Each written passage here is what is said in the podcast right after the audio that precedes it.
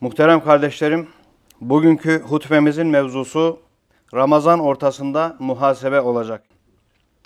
Muhterem kardeşlerim, başı rahmet, ortası mağfiret, sonu da cehennemden kurtuluş olan Ramazan ayının ortasına gelmiş bulunmaktayız.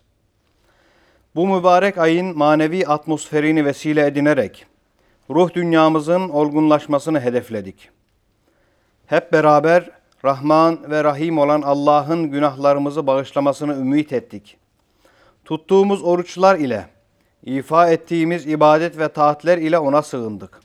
Ve bizler Allah'a iman edenler olarak bilmekteyiz ki, gerçekte ondan başka sığınacak bir kapımız da yoktur.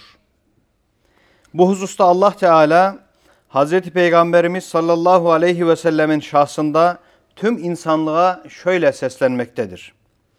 Yalnız Allah'a güvenip dayan. Çünkü güvenip dayanılacak ve işlerin kendine havale edileceği makam olarak Allah yeter.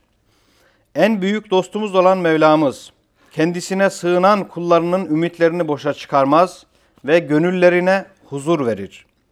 Zaten biz Müslümanlar insanlığın kurtuluşunun ancak Hak Teala'ya yönelmekle ve onun çizdiği yoldan ilerlemekle mümkün olduğuna inanmaktayız.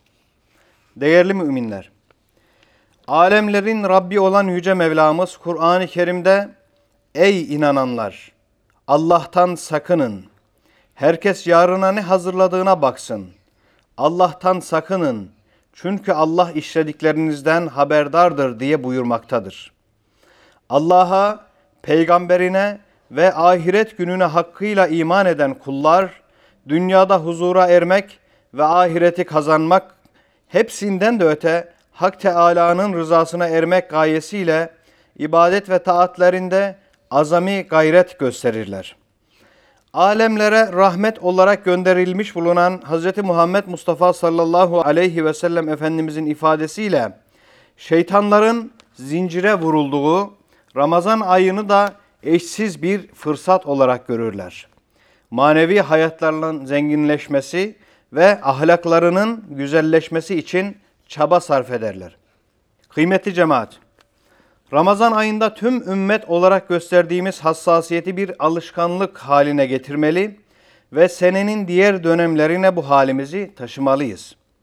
Adeta eskilerin deyimiyle her geleni Hızır, her geceyi de Kadir bilmeliyiz. Kur'an-ı Azimüşşan ile olan ünsiyetimizi devam ettirmeli, onu anlamaya çalışmalı ve anladığımızı yaşamalıyız.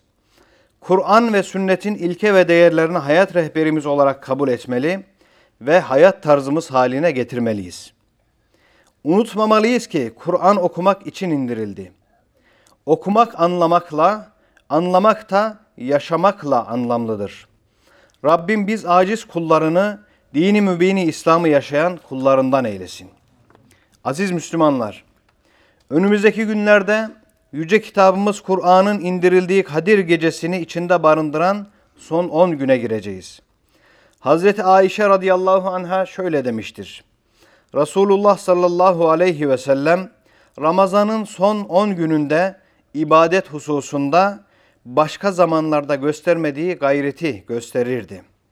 İmkanı olan kardeşlerimizi sünneti seniyeye uygun düşecek şekilde itikafa girmeleri için teşvik edelim.''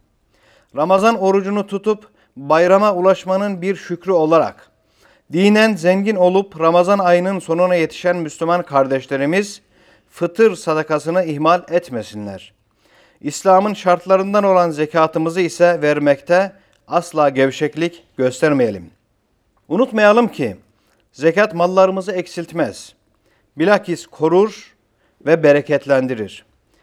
Mazeretleri sebebiyle oruç tutamayanlarımız ise fidyelerini eksiksiz olarak vermelidir.